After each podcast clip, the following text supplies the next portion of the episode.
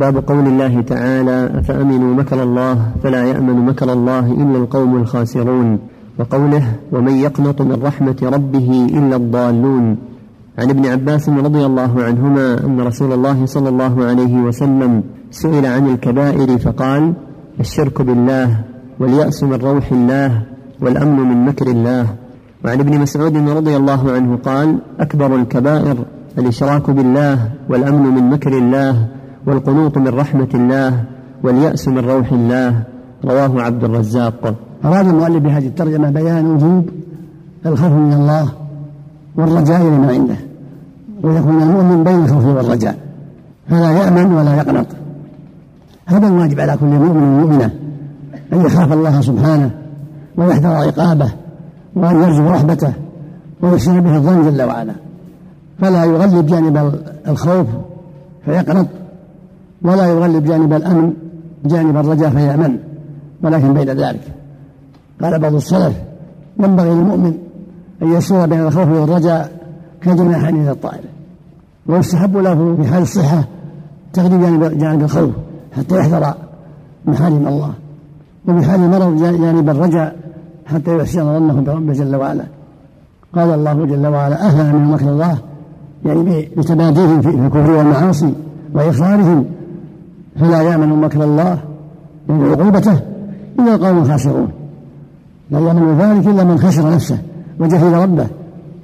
وقال تعالى ومن يقنط من رحمة ربه إلا الضالون قال تعالى لا تقنطوا من رحمة الله لا تيأسوا من روح الله إنه لا يأس من روح الله إلا القوم الكافرون والقنوط أشد اليأس. والحديث يقول صلى الله عليه وسلم لما سئل الكبائر قال الإشراك بالله واليأس من روح الله والأمن من مكر الله. اليأس من روح الله هذا قنوط ضد الأمن.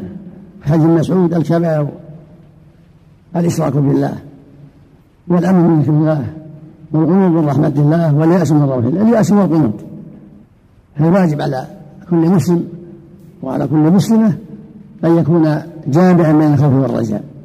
يسير إلى الله خائفا من ذنوبه وسيئاته راجا رحمة ربه. قال تعالى فلا تخافوهم وخافوهم إن كنتم مؤمنين. قال فلا تخشوا الناس واخشوني. قال جل وعلا فمن كان يرجو لقاء ربه فليعمل عملا صالحا ولا يشرك بعبادة ربه أحدا. قال تعالى إن الذين آمنوا والذين هاجروا وجاهدوا في سبيل الله أولئك يرجون رحمة الله. والله غفور رحيم. هكذا المؤمنون يرجون ويخافون. يحملهم توحيدهم وإيمانهم وطاعتهم لله على الرجاء وحسن الظن بالله. ويحملهم ما يقع منهم من المعاصي والشرور والتساهل في بعض الأحيان يحملهم ذلك على الخوف من الله والحذر من غضبه. كل بني, كل بني آدم خطاء. فلهذا أوجب الله على الجميع الخوف والرجاء مع الإخلاص لله والمحبة والتعظيم. فالواجب على كل مؤمن ومسلم أن يحب الله محبة الصادقة من كل قلبه يخلص لله في العمل في سواء في صلاته وصومه ودعائه وزكاته وحجه وغير ذلك. يكون عمله لله وحده. وما أمروا إلا ليعبدوا الله مخلصين له الدين فادعوا الله مخلصين له الدين. وعليه مع مع الإخلاص والتوحيد والإيمان والصدق عليه مع ذلك أن يكون خائفا راجا لا يأمن ولا يقنط. بل يرجو رحمة ربه. ويحسن الظن كما في الحديث يقول الله جل وعلا أنا عند ظن عبدي بي وأنا معه إذا ذكرني. فمن ظن بالله خيرا فالله عند ظنه؟ فالواجب ظن الخير بالله وحسن الظن بالله مع العمل مع العمل الصالح والتقوى لله والواجب الحذر من القنوط واليأس من روح الله؟ يكون أبدا في حياته كلها سائرا إلى الله في طريق الرجاء والخوف. لا تأمن ولا تقنط ترجو رحمة ربك وترجو, إحسانه وفضله وجوده وتحذر غضبه وعقابه وتخاف وأكره. لأنك, لأنك مأمور بذلك. مأمور بأن تخاف وترجو. فالزم هذا الخلق الكريم واستقم عليه؟ أينما كنت. خائف من ربك وخائف من شر ذنوبك. راجيا رحمة ربك وراجيا فضله بسبب أعمالك وتوحيدك وإحسانك. وهذه الدار هي دار الامتحان ودار الاختبار ودار العمل هي دار الدنيا. وهي متاع الغرور. أما الآخرة فهي دار الجزاء دار المحاسبة والجزاء دار المصير إما إلى الجنة وإما إلى النار. وما الحياة الدنيا إلا متاع الغرور. ويقول سبحانه أرضيتم بالحياة الدنيا من الآخرة؟ فما متاع الحياة الدنيا في الآخرة إلا قليل. ويقول سبحانه كل نفس ذائقة الموت. وإنما توفون أجوركم يوم القيامة. فمن زحزح عن النار وأدخل الجنة فقد فاز. وما الحياة الدنيا إلا متاع الغرور.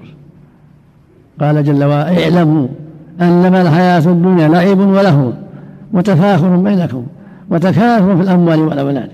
كمثل غيث أعجب كفار نباته ثم يهيج فتراه مصفرا ثم يكون حطاما. اعلموا أنما الحياة لعب وله وزينة وتفاخر بينكم وتكاثر في الأموال والأولاد. هذه حال أكثر الناس. لهم هذه الدنيا والتكاثر في أموالها وأولادها ومناصبها وشهواتها. هذا الغالب على أكثر الخلق. فلا ينبغي أن تغتر بالأكثر. ثم مثلها بغيث كمثل غيث أعجب كفار نباته. ثم يهيج فتراه مصفرا ثم يكون حطاما. هذه حالته مثل العشب رطب أخضر. ثم تهب عليه الرياح وتأتيه الشمس وييبس ويتحطم هذه الدنيا. بينما هي خضراء تهتز إذا الموت نزل بصاحبها أو قامت القيامة على أهلها وانتهوا. فالواجب عليك أن توثر الآخرة الباقية الدائمة وأن تجعل هذه الدار متاعا ومحل عمل لا محل إقامة ولا محل خلد ولا محل إيثار. كمثل غيث أعجب كفار نبأته ثم يهيج فتراه مصفرا ثم يكون حطاما وفي الآخرة عذاب شديد ومغفرة من الله ورضوان. عذاب شديد لمن كفر بالله ومغفرة من الله ورضوان لمن آمن بالله واتقى وما الحياة الدنيا إلا متاع الغرور.